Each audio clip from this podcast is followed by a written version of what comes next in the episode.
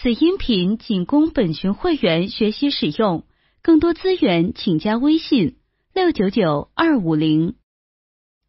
意思的啊，所以比如说啊，学习语言，没有人喜欢背单词，没有人喜欢啊，我要练习我的句子。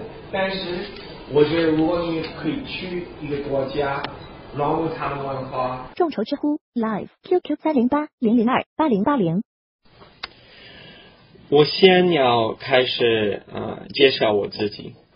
我是一个普通的加拿大人，我在一个小农村出生长大的。那地那个地方很冷，比哈尔滨还冷，很孤立的一个小北方的那小村庄。我在高中、大学的时候，我的成绩还好，但是我没进去加拿大的最大最好的大学，一般的大学而已。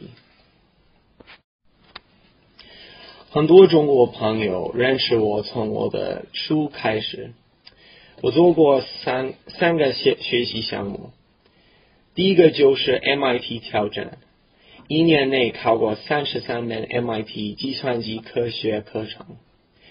第二个是我和一个朋友去四个国家学习四种语言。第三个是练习小声话三十天。大家可能因此觉得我特别擅长快速高效的掌握一门技能。我也很高兴把我的一些方法和大家分享。但首先，我们应该定义什么是技能。技能是掌握并运用一一项技术的能力。学会语言是一种技能，会编程是一种技能，会做饭是一种技能，学习绘画、音乐是一种技能，学一门新的课程，学到新的知识也是一种技能。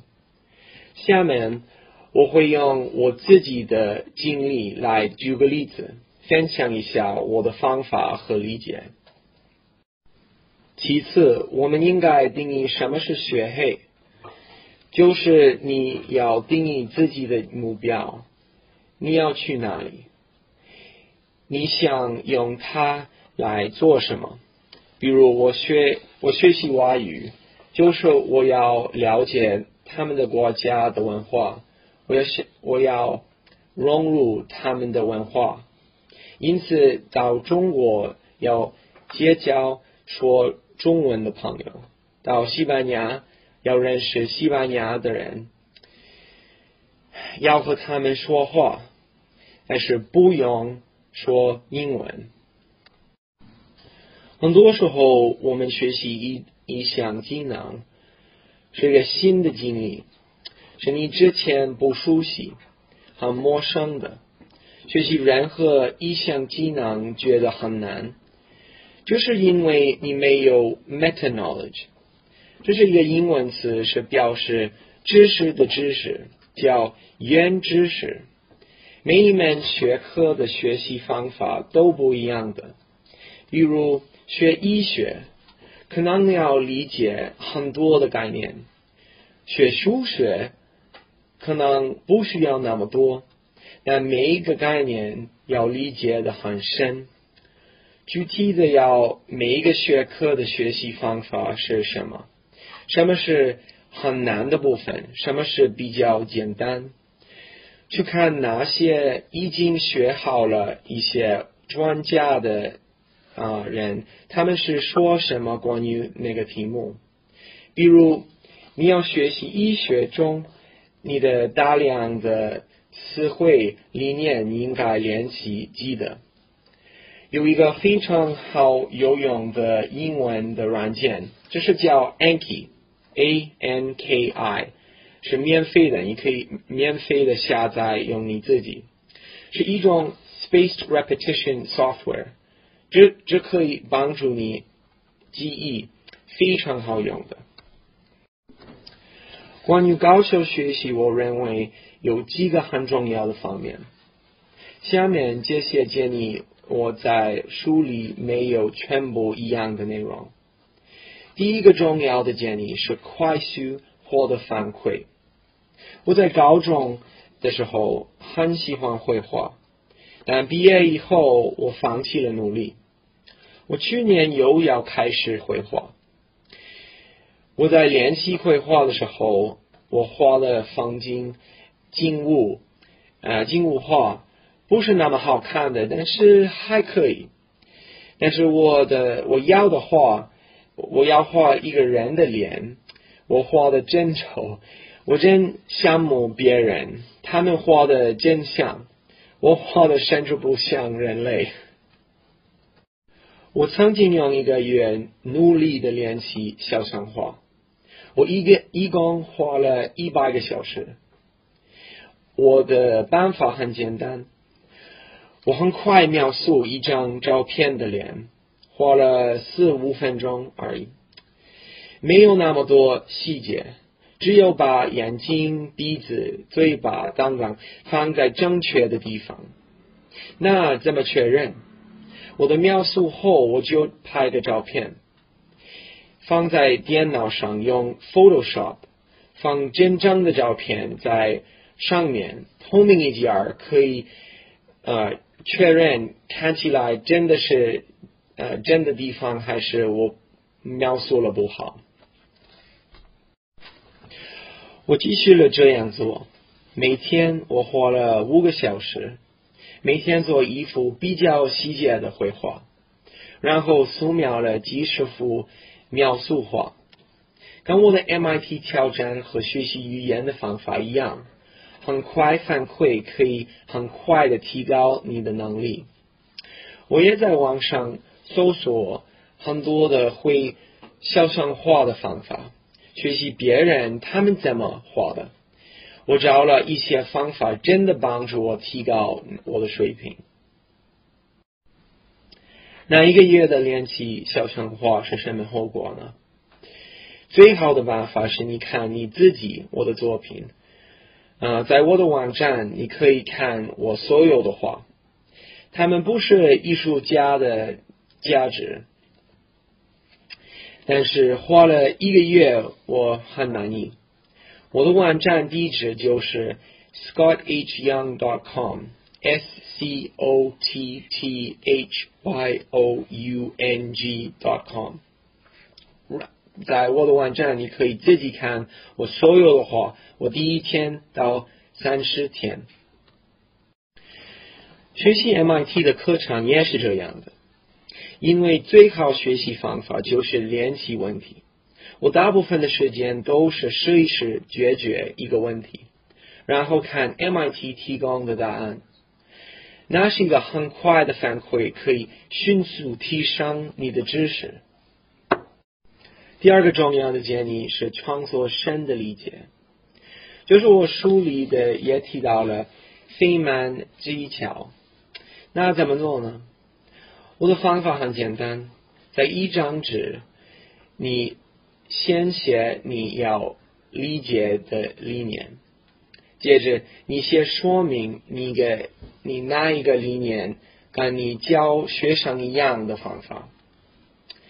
你不知道怎么说明的时候，马上看书、讲座、上网上网查，搜索你不了解的那一个具体的部分。很多学生都要死记硬背，没有好奇正确的答案是什么样子的，为什么这是正确的答案？如果他们的成绩好，他们就满意了。如果你不真的理解一个问题，是学不好的。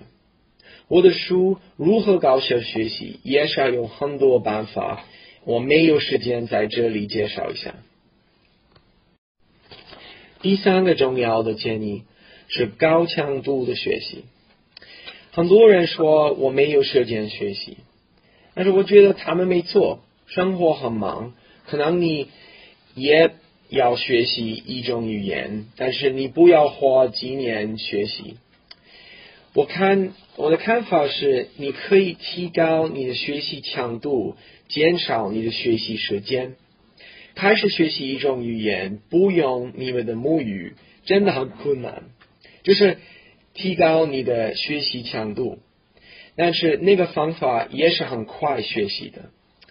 在我的项目里，我总是在找一下什么方法可以呃提高那个强度，节省了我的时间。我二零一一年开始我的 MIT 挑战。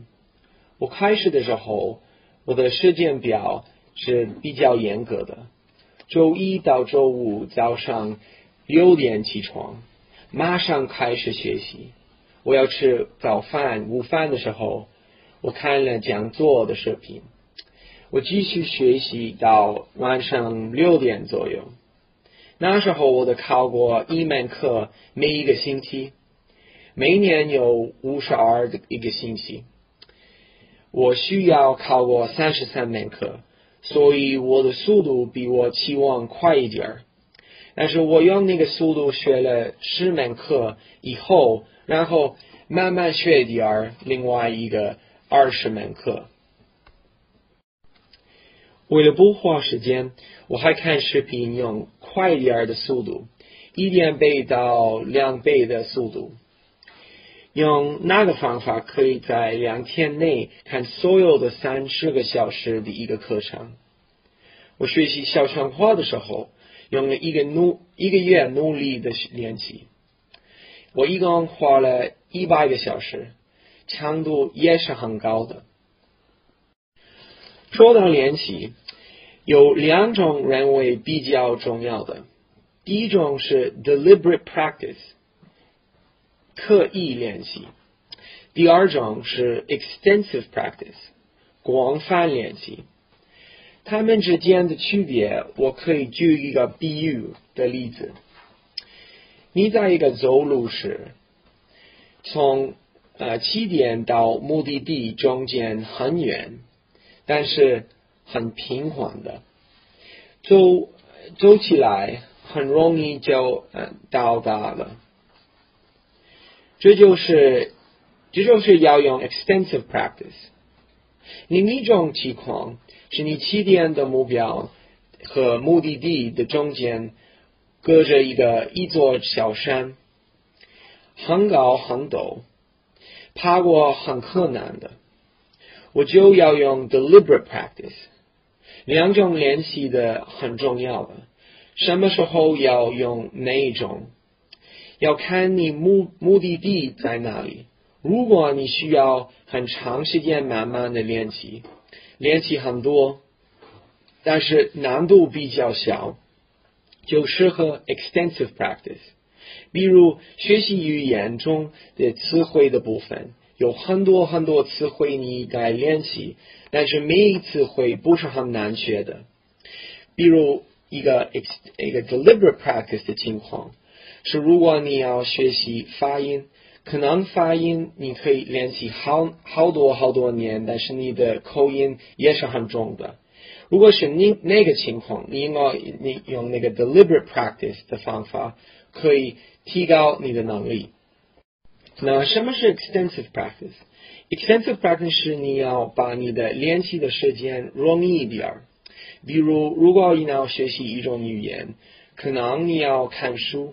但是你看书的时候觉得很困难，所以我觉得如果你要用那个方法练习，你可以找容易一点的一本书，开始学习这种书。Deliberate practice 是什么样子的？Deliberate practice 是有比较具体的一个练习的方法。你选择一个目标，你要练习一个非常具体的目标，让你要啊障碍你的克服你的最难的一个部分。其实那个 deliberate practice 有一个非常有意思的一本书，这是呃刻意练习，这是那个研究生他找到了那个 deliberate practice。如果你要学习多跟那个练习的方法，你可以看这本书。第四个重要的建议是习惯的养成。很多人一开始想要太多，只有一个最重要的坚持下去。就会不一样。很多人一开始做太难的事，所以很难坚持一下。我在如何改变习惯里分享了一个三十天计划法。我知道学学一个技能，有人刚开始的时候很热情，每天都学习，学习很多，但是过几天他们很累，他们放弃了。再过几天，他们觉得这样不对，还要重新学习。这样来来回回，他们很长一段时间都没有坚持一做一件事。三十天计划法告诉我们，学习成学习新的技能，很重要的在于延长习惯，每天学习一点点。一开始不要着急，水平差很正常。你需要度过那个兴奋期、疲惫期、过渡期、颠簸期，最重要达达到了那个稳定期。你会开始把学习技能变成了习惯，只有这样，你才能快速进步。让我举个例子，我有一个朋友，他有一个运动的习惯，但是他总是没有那个习惯去啊健身房。他总是觉得啊，我太累，我没吃的够，所以我不会去。所以他要用别的方法，要变成了那个习惯。他的他的规定是一点奇怪的，他的规定是不要是每天去健身房健身，只要去至少他要去健身房摸到门。可能你觉得这个是可笑的，摸到门是什么效果的？但是其实这是非常重要的一个部分，因为有时候他太累。他在家里觉得啊，我不要去健身房，但是至少他摸到那个门。如果到那门以后觉得我真的太累，他可以回家。但是大部分的时间，他到健身房的时候觉得啊，好，我要去进去健身一下，运动一下。所以那那个方法，它可以提高他的健身房的一个习惯。我觉得你也可以用那个方法。如果你要学习啊，开始一个学习的技能，你可以开始在那个非常容易的规定，然后你可以用那个规定啊做难一点儿，做难一点儿，到一个到以后你可以做一个比较多的一个习惯。每个人的精力高峰期都不一样，有人喜欢早起。有人喜欢晚睡，有的人中午最有动力的。所以我在学习技能的时候，你要根据你自己的精力曲线来安排不同的类的学习。比如说，如果你要一个非常难部分的一个学习，你要选择你有最有动力的一个时间要练习。如果你知道哦，下午我真的。平时我很累，在下午，可能你可以做一个比较啊容易一点的学习的部分。我最后的建议就是动机。Last but not least，我所有的学习项目我很着迷，我准备的时候不停的想关于他们。如果你觉得你要学习的一个东西，你学习的一个题目很无聊。我别的学习方法没有那么有用的。我觉得最好的办法是你自己选择你自己觉得有意思的学习项目。什么学习目的地让你想起来就兴奋的？我是学校的很很多学生必须学习。我知道可能你忘记好奇的感觉，但是那个好奇的感觉是非常强的。好奇可以让你。超过你自己以前觉得你自己以前的可能性。众筹知乎 Live QQ 三零八零零二八零八零。这几天很多中国朋友交流，他们经常会问我，如何会学习一门自己不喜欢但又必须学习的课程或者技能。还有如何让学习困难的事情变得打一个大游戏的一样的有趣，或者类似的问题。我原来没有注意到这个，最近我才理解到，我学习所有的项目，所有的挑战，完全的因为我真的对那个项目很有好奇，真的觉得很有意思。我真的要想学习那个项目，我真的自己选择了那个项目，真的是有主动的。但在中国，我了解到很多人被其他人要求去这样那样，他们不有自己主动的选择，而不被动了、被迫的学习。我说这些是想要告诉大家。兴趣真的很重要，目标真的很重要。你一定要找你自己真的觉得很有意思、真的要想学习做的事情。当然，有一些项目的确很难，很没有意思。我也会经常碰到这些的学习的项目、学习的问题。但是，我觉得项目没有意思，可以对挑战之后。能达到目标有意思。以前你不能做一个一件事，挑战之后你可以做到的。你有你有了新的体验，新的能力，更重要的你有有了很大的自信。我用了两些方法通过三十三门课考试，那什么后果呢？我觉得最大的影响就是给我自信的自己学习。我做的那些挑战以前总是觉得，如果你要更深的知识，你需要去大学。我现在看法不一样，我现在的看法是，如果你要对一个题目真的有兴趣，你可以自学的很深。你没有机会呃回大学也没问题。所以，当你真的有有了很大的渴望学习，你基本上已经成功了一半。我在 MIT 挑战之前，觉得那课程很难很难，但是我挑战成功了，我很满意自己。于是和朋友去外国旅行，学习当地的语言，融入当地的文化。我们的规定自己。啊，不说英文，比如在西班牙的时候，只说西班牙语。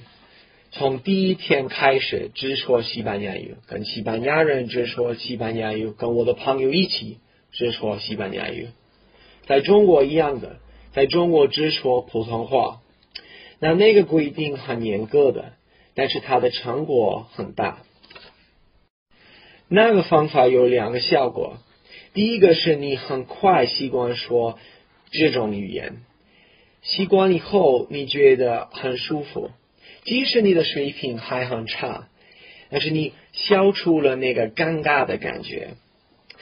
第一个效果就是你在周围慢慢的创作了一个新的语言保护膜，但是现在你的语言保护膜是你自己要学习的一种语言。很多人他们觉得，如果你去外国，你可以很容易学习一种语言，但是情况不一样。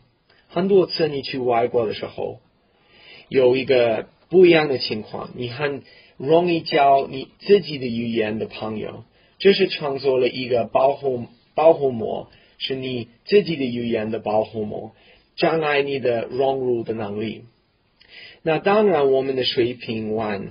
呃，完成以后不是完善的，但是为了做日常的事情是够的。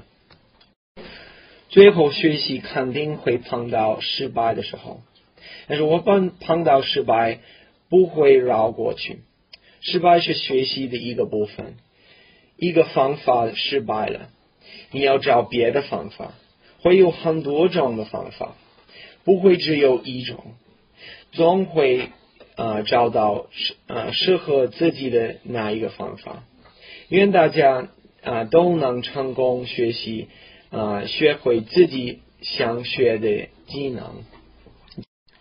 关于学习，我推荐大家看我朋友 Barbara Oakley 写的《学习之道》，里面有非常多学习方法，我很喜欢。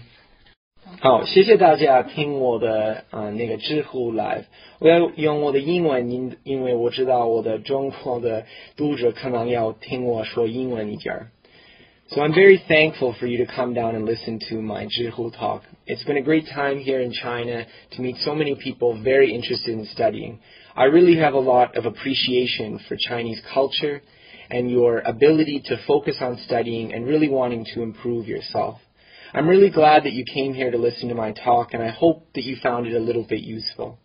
If you can understand English a little bit, you can look at my blog. My blog is scotthyung.com. That's S-C-O-T-T-H-Y-O-U-N-G dot. There you can read over a thousand articles that I've written in English about changing habits, personal productivity, learning methods, and even more. You can find detailed summaries of how I did all the challenges, including my schedule for the MIT challenge, my advice for learning a new language, and for learning all sorts of subjects. Really, I'm, I'm really looking forward to meeting some of you after this talk. I know there's a lot of people listening, and I hope that my Chinese was understandable for a lot of you. I know that uh, learning Chinese is very hard, and I'm really only in the middle of my learning process. So I'm really hoping that uh, in future years I can speak with you a little bit more clearly, a little bit more fluently. I hope that uh, you also select your own learning projects and your own learning challenges. I really don't do these projects to show off. I don't do them so that I can show you how smart I am or how crazy a project I can think up. I do them because I want to inspire you to do your own projects. I want you to select things that you really think are interesting for yourself. It's something you think you would really like to study one day. And maybe if you see my project, you can be inspired to do your own. I know there's already been people who started doing that, exactly that, learning their own things. And I hope that if you do start your own challenge, you'll reach out to me and tell me about it. I really look forward to hearing about all the things that you're trying to learn. Now I'm going to switch back to Chinese and answer a few of your questions that you have about learning better. Thank you very much. 我现在要用我的中文呃回答一些你们提示的一些问题。其实可能我的回答不让你满意，但是我觉得最好的办法是不是很小时间学习。觉得最好的办法是你所有的学期准备那个考试。很多人他们 在做呃学习的时候，他们在学期学期的开始啊、懒得很多，没有复习他们的学习的。所以他们到最后的一部分、最后的一时间，他们到马上要学习。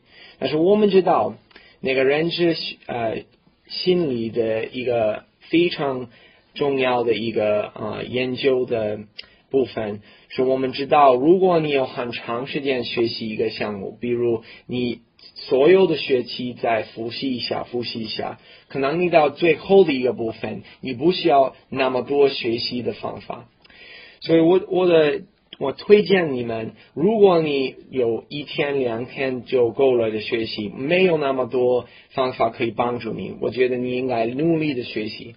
但是如果你在开始一个学期，我觉得最好的办法是你开始的时候，你总是在复习一下，复习一下你的学习呃资料。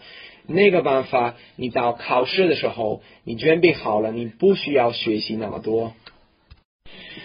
我对的觉得最好的学习语言的方法，可能你没有机会做。那个学习方法是去外国，融入他们的文化，融入那他们的语言，坚持了那个第一天开始不说你的母语，只说他们的语言。我真的知道很多人没有那个机会去外国，并很多人他们去外国的时候没有那个坚持的那个规定的欲望。但是我觉得这是最好的办法。如果你没有那个机会，你可以用一个部分的那个方法。我觉得最好的方法，你可以选择一个朋友，那个朋友也要学习这种语言。如果如果你们一起可以做一个同盟，那个同盟你们是一起每天聊天，而且总是用英文，还是你要学习的一种语言。如果是这样的，你每天每天练习练习。我觉得很多人觉得你应该找到一个他们的母语是那个你要学习的一种语言的人，而且这个不是很重要的。我在西班牙的时候，我百分之八十的我的时间练习西班牙语是跟我的朋友。我的朋友和我一起，我们的西班牙语的水平真的很差。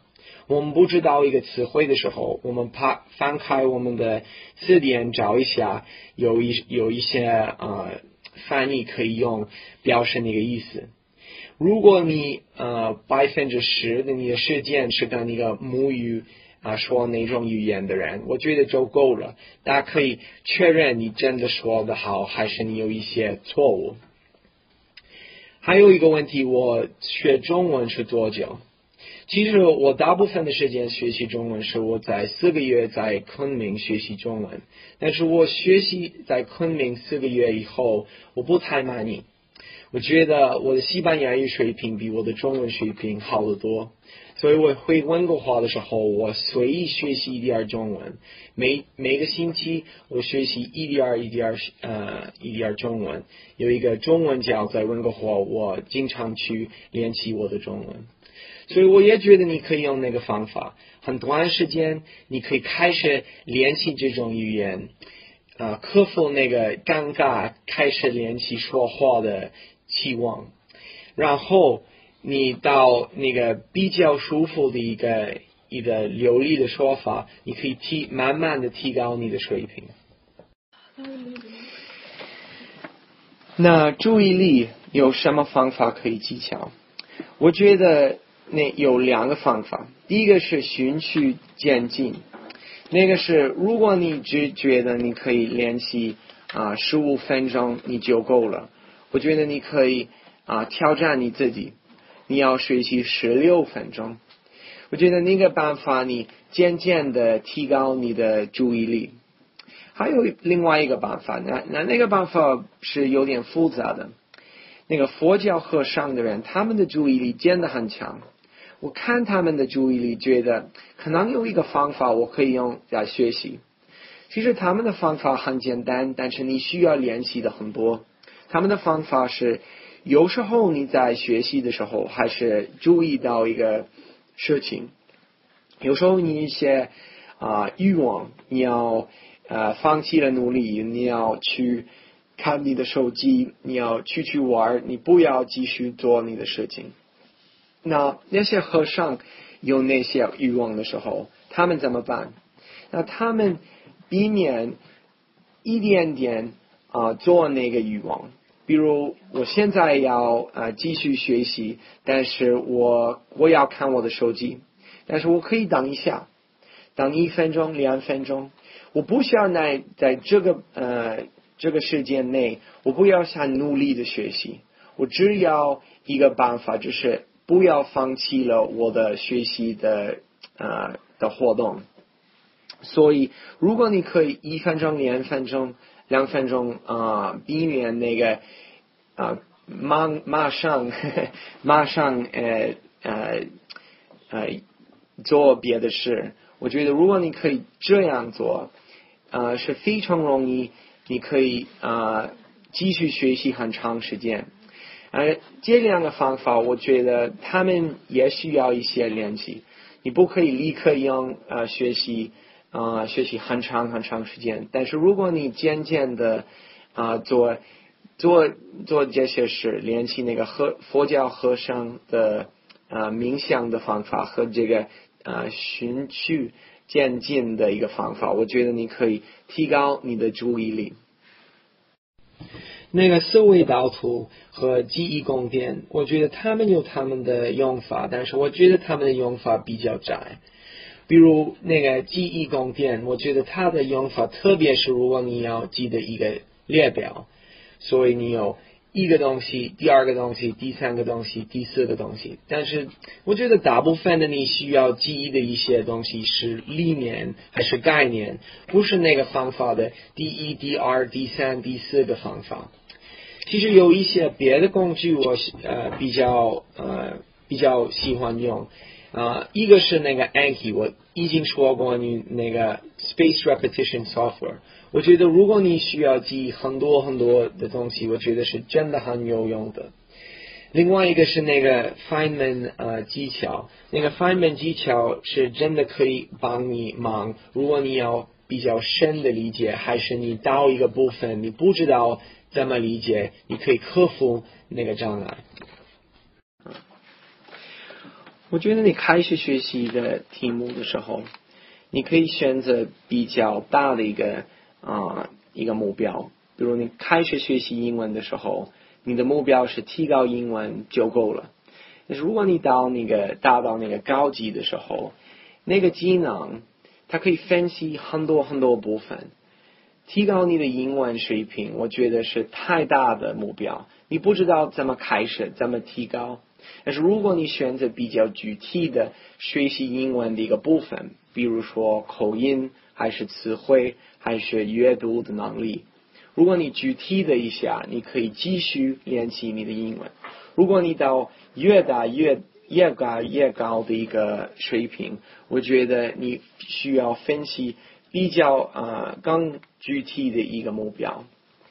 比如我开始学习中文的时候，我要学习中文，这个就够了。但是现在我的中文是中级的一个中文，所以我需需要具体的用一个具体的目标，比如我要提高我的阅读的能力，还是我说话的能力，还是一些主题的词汇的领域。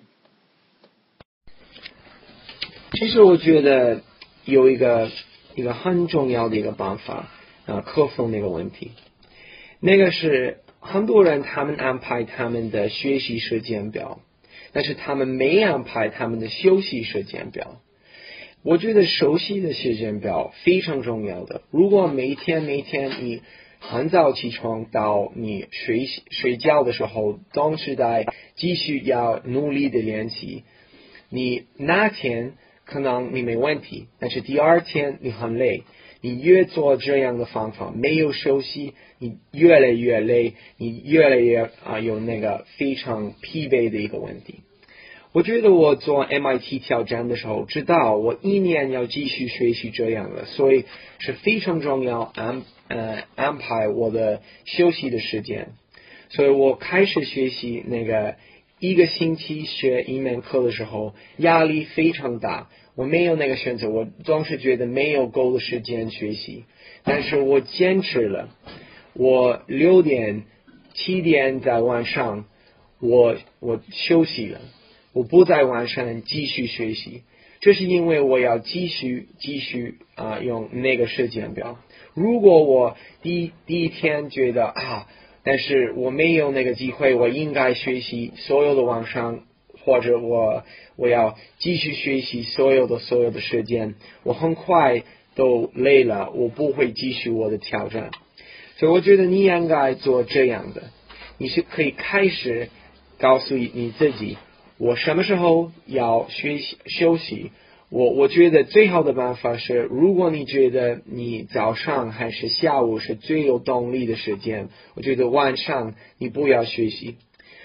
我我也要推荐你，呃，每个星期一天都不要学习。我觉得那个方法可以省着你的你的精力，可以继续学习比较长的时间，比较。坚持你的非常活力的一个方法的学习。其实我觉得那个啊、舒适区，它的非常重的凭着你的期望。如果你的期望非常高，但是你不会达到那个期望，你觉得非常糟糕，你觉得啊我做的不好。比如呢，你在学习一种语言，可能你开始的时候人不明白你说什么。所以可能你觉得啊，我的期望是人百分之百的时间应该明白我说什么，我没呃到那个那个水平，所以我觉得我我觉得真的很尴尬，我觉得非常呃失望的啊，我我不要这样做。但是如果你改变你的期望，如果你的期望是如果我说就好了，如果他们听不懂没事，如果我坚持我的不说英文的规定。那你的期望是不一样的，可能你觉得一点尴尬，但是你不觉得啊，我真的是呃呃，我是我的是呃舒适区外的一个事情。我觉得你需要想一想，我的期望可能他们开始的时候他们太高，如果他们太高，可能你有那个疲惫，你那个尴尬的感觉。因为你用英文呢问我，我要英文回答。So what do I do in my spare time? Really, I will honestly say that I do like learning. So I do spend a lot of time in my spare time learning new things, although often not with the same intensity that I do the challenges. I also like watching movies. Movies is something that I genuinely enjoy doing, and I will spend time doing it. Uh, I like going out with friends, and I love traveling. So these are all things that I like to do. But really, I would say that the reason that I've made so many learning challenges and because I've spent so much time learning is because I really like the mental stimulation that comes from learning a new thing. So I'm always on the lookout for new things I can learn, and I I just generally think I'm a pretty curious person. So I'm always trying to find things online that I can learn or learn new subjects or just interesting facts or news about the world. But that isn't to say that I'm always very diligent or that I'm never lazy. In fact, probably the opposite is true. Because when I set a goal for myself, I follow it pretty strictly. When I don't have a very clear goal, sometimes I'm quite lazy and I'll wake up late or watch too much TV or spend too much time online. So it's important not to get the impression that I'm always working or I'm some kind of perfect model of productivity. Far from the truth. It's actually the case that because I spend so much time preparing my schedule, preparing these challenges, really getting excited about them so that I know that I'm going to take on the challenge. That's how I overcome it. It's not really because my personality is that I'm always studying very hard, but rather that I'm very interested in things, and when I set myself a challenge, I do my best to stick with it. So thank you for the question, and I hope that uh, those who were listening to it are satisfied with my English response. 谢谢大家。 其实我觉得很有用的方法是那个费曼技巧。那个费曼技巧是怎么分析那个理解的问题。有时候你在做啊做一个问题，你要解决那个问题，你不知道那个理念真的是什么样子。所以我我要推荐两个办法，都是这个费曼技巧的，是是两种的用的。第一个是，如果你要学习一个新的理念，你真的不知道是什么样子，你可以在啊不是很具体的说，你要说明一下这是什么部分，这是什么理念。如果你要教一门课一样的，这两呃两一个种是，如果你有一个比较具体的不知道的什么理解的问题。我觉得那个方法，我觉得你应该很做一个非常具体的费曼技巧。比如说，你可以选择一个问题你不理解，你可以写这个问题，每一部分的那个问题。如果你有正确的答案，你可以随着那个正确的答案，每一部分、每一部分、每一个句子的那个说明，你可以用你自己的词、自己的说话练习每一个部分。那个第二个种的费曼技巧是非常重要。如果你的啊不知道怎么了解那个问题，是非常深的、非常主题的一个问题。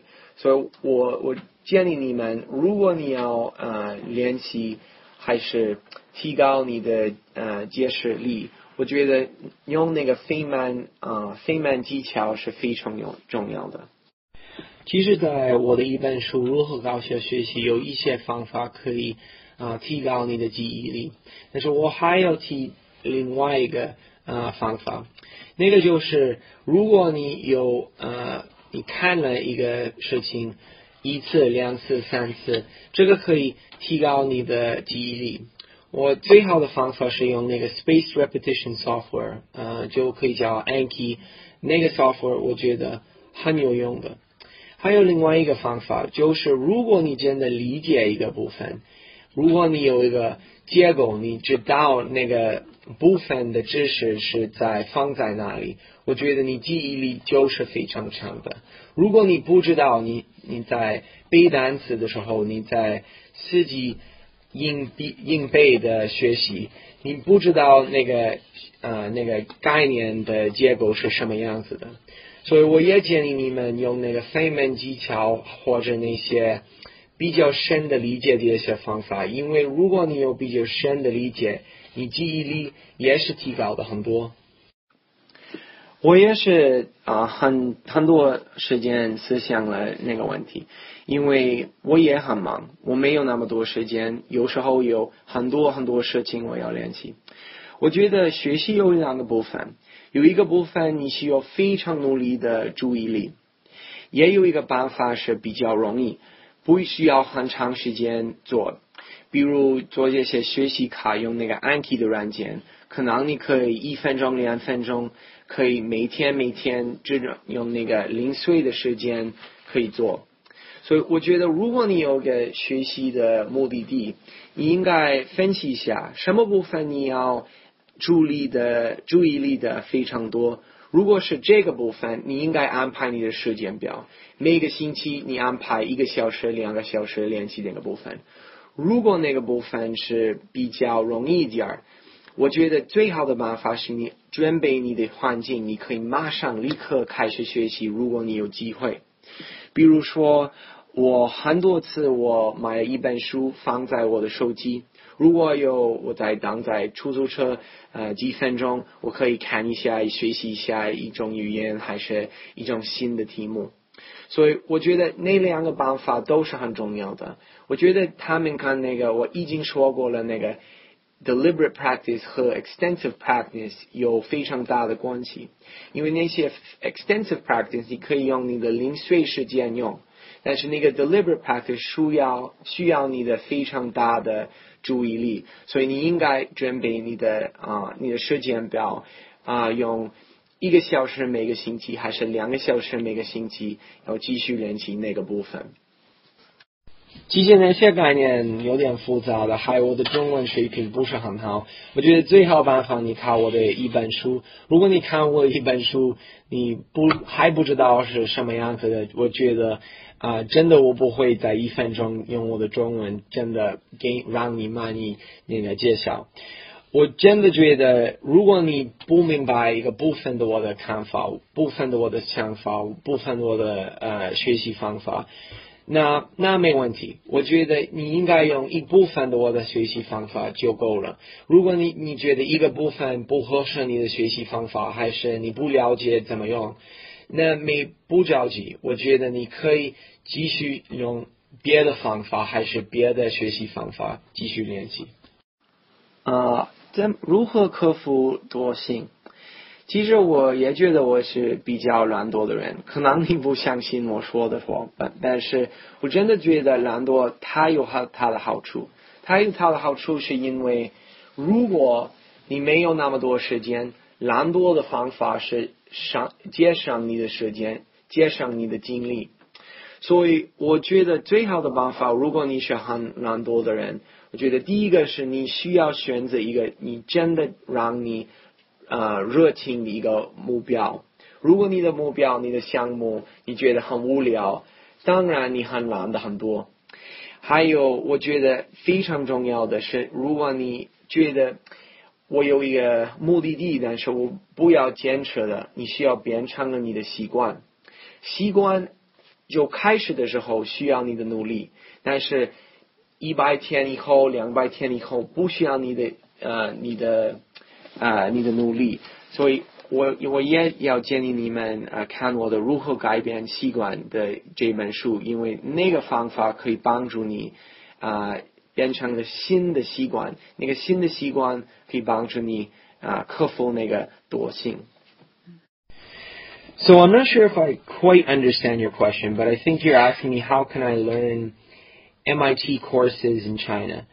Well, the reality is that you can download them just the same way that I did. If you have a bigger goal, if there's something that you really want to learn, I suggest trying to look for a curriculum. So what I mean by that is that when I was studying the MIT courses, I wanted to model what I wanted to do my challenge on based on their undergraduate program. But maybe you don't want to do the same. Maybe you only want to learn a small part of a particular idea. Maybe as an example, you want to learn a particularly difficult course. So in that case, what you could do is look at that course in the MIT Open OpenCourseWare website and then look at what are its prerequisites. What would I have to learn before that? And you can, from that process, by looking at each course's prerequisites, make yourself a curriculum to study. If you're asking me how do you systematically study a course, then I think that you could also follow the same process I use for the MIT challenge and study full time, devoting yourself and a lot of energy. Or what you can do is just start with one class and see how it goes. Really, there is no rules. You have to figure out what method works best for you. And I think the best way that I can suggest to do it is to try it for yourself. Don't be afraid to fail. Don't be afraid to just try the test and just see how hard it is. Because that's going to be how you get into doing it and that's going to be how you overcome the problems. I hope that this English response was uh, good enough for some of the readers who care to listen in English, um, and I will continue to answer some of your questions. So I think there's two parts to this question. So the first part is how do you, in the span of one day, relax efficiently? And I think that's really up to you. When you are having your time at the end of the day where you pre-planned that you're not going to be studying or you're not going to be working, I think you should decide how you want to relax. If you like watching movies, if you like watching television, if you prefer to go out with friends, you select. Some people, like me, I think I prefer to relax more by myself at home, but there's other people that they really need to go outside and meet with other people, have dinner with friends to really relax. So you need to select which method works best for you. But there's another part to this question, which is when you are studying, how do you take breaks? If you have to take a break for 20 minutes, an hour, half an hour, five minutes, what's the best way to take breaks? And I have a particular method for this, which I call taking smart breaks. Now, what is a smart break? A smart break is when you do something that is not going to be so distracting you won't be able to return to what you're doing. So to give you an example, if I'm doing the MIT challenge and I feel, you know what, right now I'm really too tired, I need to take a break. What I would do is I would try to select an activity that isn't going to completely pull me away from my studies. So an example of that could be, you know, sitting quietly. It could be going for a short walk. It could maybe even be taking a nap. The things that I would not do is I would not start, let's say, opening up my phone, start watching YouTube videos, start going on to websites and start reading news because that's going to distract me and it's going to be very hard for me to pull myself away from that when the break is done. So I think those both those uh, parts. Number one is you know you got to select what will work for you to relax because what relaxes you might stress out someone else. And second, when you are going to relax in between a studying period by taking a short break, you need to select the breaks that are going to allow you the maximum ability to return to your studies when you have time. So actually, there's a really good website, um, and I think you can find it. It's like 20 rules for uh, studying cards, and it's by SuperMemo, and they've got a bunch of very detailed rules for how to use spaced repetition software efficiently.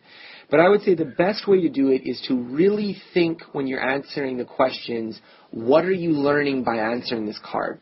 Especially if you're creating your own flashcards. Because a lot of people, what they'll do is they'll set up their flashcards in a way so that the thing that they end up learning isn't really the thing that they need to know. So I would say there's two main things to watch out for. The first is that you want to avoid making flashcards for things that are not best represented in flashcards. So if the thing you need to study is a physics problem, putting it in an Anki flashcard will not help you. And the reason why is because doing a flashcard where there's a front side and a back side is not how the knowledge in physics is represented. So you won't be able to learn it very effectively. So Anki will work well for some subjects, but it won't work well for other subjects, particularly when the knowledge is not organized in a way that you can make flashcards out of it. The second thing to watch out for is when you are doing a card, you want to make sure that the situation which is on the front part of the card, which is reminding you of what you need to remember, is close to the situation you'd actually use it. So what do I mean by that? Well, what I mean is to say that if you are learning a particular, let's say, phrase in another language, you want to make sure that the way you're being shown the phrase is maybe how you would encounter it in the real world if you give yourself a lot of clues or you give yourself some other type of assistance that's not going to be there in the real world, then maybe you will learn it, but you won't learn it as efficiently. The same thing is true with if you're studying medicine, let's say. If you have a particular flashcard and on one side you've got a particular problem, but that problem isn't how the problem is going to be presented on a test, then your studying efficiency is going to be a lot lower because the thing that you're practicing isn't how you actually have to use it. So I'd say those two problems. One, that you need to make sure that your uh, flashcards are actually suitable for what you want to learn And second, that the usage situation that you want to use is suitable for how you are arranging the flashcards is important. Now look, there's no easy fix to this. You have to just practice and try things out. Experiment with a flashcard and don't be afraid to delete it if you feel like it's not very effective. 啊、那个问题是我最后一个问题可以回答。 呃，我没有时间回答更多，但是如果你要继续跟我联系，你可以去我的博客，呃，给发给我一个邮件，我可以继续跟你联系。啊、我要说，我觉得真的你可以只学一种语言。我没去啊、一个学习呃语言课学习我的中文，我是用我自学的方法和一些家庭老师他们大部分的时间只是练习说话，没有教课的那个方法。